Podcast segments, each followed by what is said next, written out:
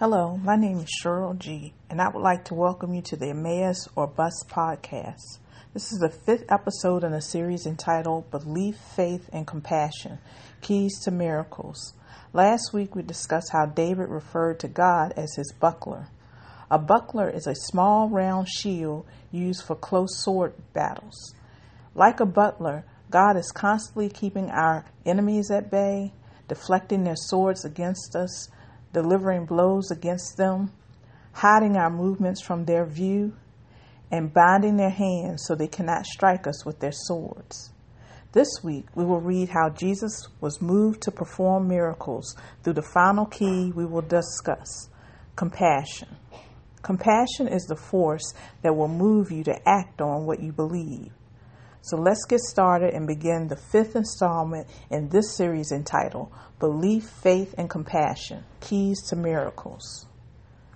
The title of this episode is called Sheep Need a Shepherd. We will be reading today from Matthew chapter 9, verses 35 through 38. But first, let us pray. Heavenly Father, thank you for the great compassion that you have towards us. You care for us in ways that we cannot even begin to comprehend. You promised that nothing will separate us from your love. We stand on that promise and seek to sit in your presence and learn from you today. Speak to our hearts and anchor us in your love so that we can go out and give what has already been given to us. Lord, right now, clear away every distraction.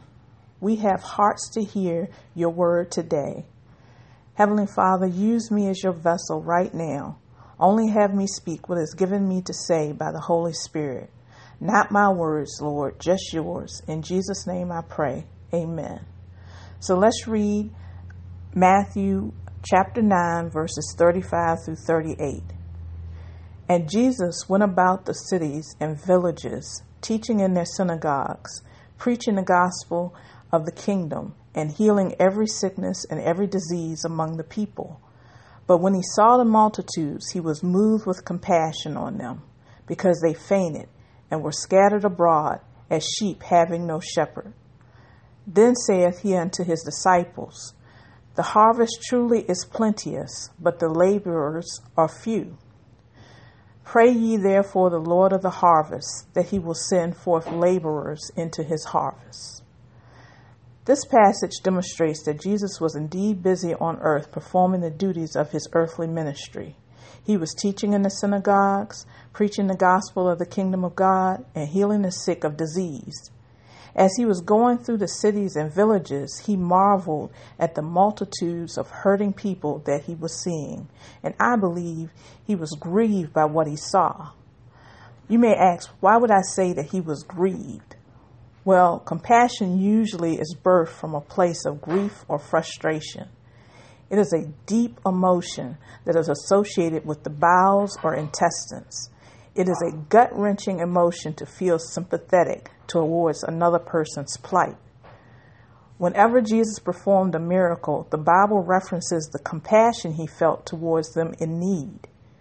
I believe that it was this grief at the sheer number of the lost and hurting people is what moved Jesus with compassion. Jesus was confronted with man's fallen state and frustrated that in this earthly sphere he was limited on how many people he could reach because, in the form of a man, he could only be in one place at one time.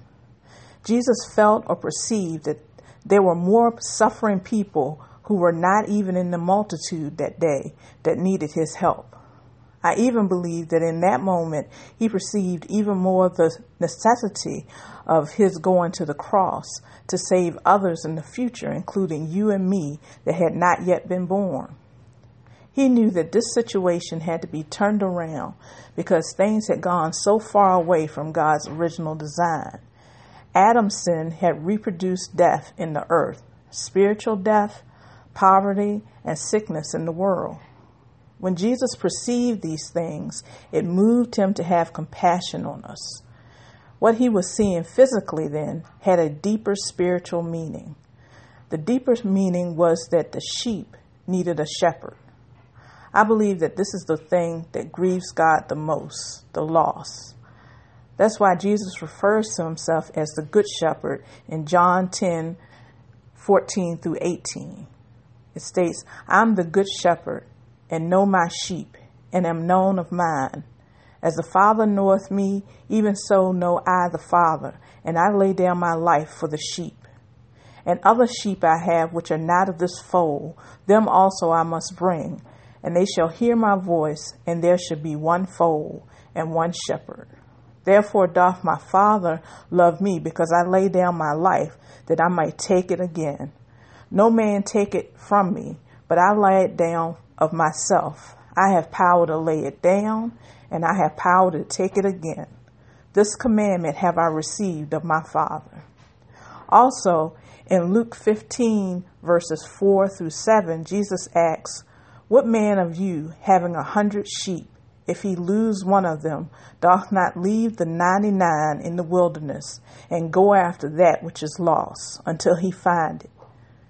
And when he found it, he layeth it on his shoulders, rejoicing. And when he cometh home, he calleth together his friends and neighbors, saying unto them, Rejoice with me, for I have found my sheep which was lost. I say unto you that likewise joy shall be in heaven over one sinner that repenteth, more than over ninety nine just persons which need no repentance. That's why the prodigal son comes, when he comes back, the father accepts him with open arms. God is no respecter of persons, and he will have mercy and compassion on whoever he wants. Those who call themselves disciples must have the same mindset the loss at any cost. This is why Jesus told his disciples to pray for laborers. Every day we encounter the loss. God wants us to go into his harvest and bring them into the kingdom. He wants us to be like the Good Samaritan and not look on the lost with disgust, but with a gaze of mercy and compassion. This is why we should not fret over evildoers, because they are often lost people who have not heard how much God loves them. They are sheep without a shepherd. Without a shepherd, you can find yourself in wrong places at the wrong time. Don't judge others' fallen state, and don't forget that that was your story too before Jesus came into your life. Miracles can happen when we allow ourselves to be moved with compassion like Jesus. I challenge you to think on the one thing that grieves you the most. Perhaps it is seeing people hungry and starving. Perhaps it is people not having a roof over their head. For me, I hate to see people suffering emotionally and not being free from the bondages of their past. Whatever that area is for you, allow your grief about that area to move you with compassion to act on improving it.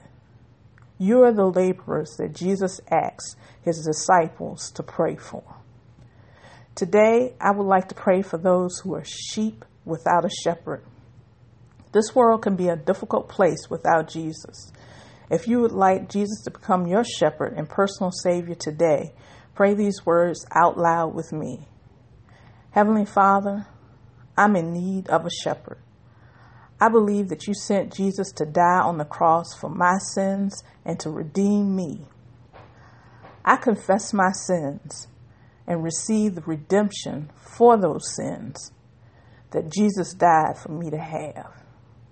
I believe that Jesus is raised from the dead, and I am now seated with him in heavenly places.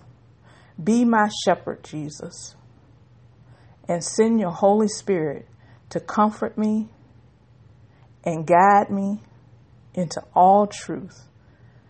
In Jesus' name I pray. Amen. If you prayed this prayer with me, I would tell you that the next step is to ask the Holy Spirit to guide you to a place of worship where you can fellowship with other believers and learn God's Word. Don't be afraid to join the flock. He will show you a place where you can grow and serve in God's kingdom. Thank you for tuning in this week.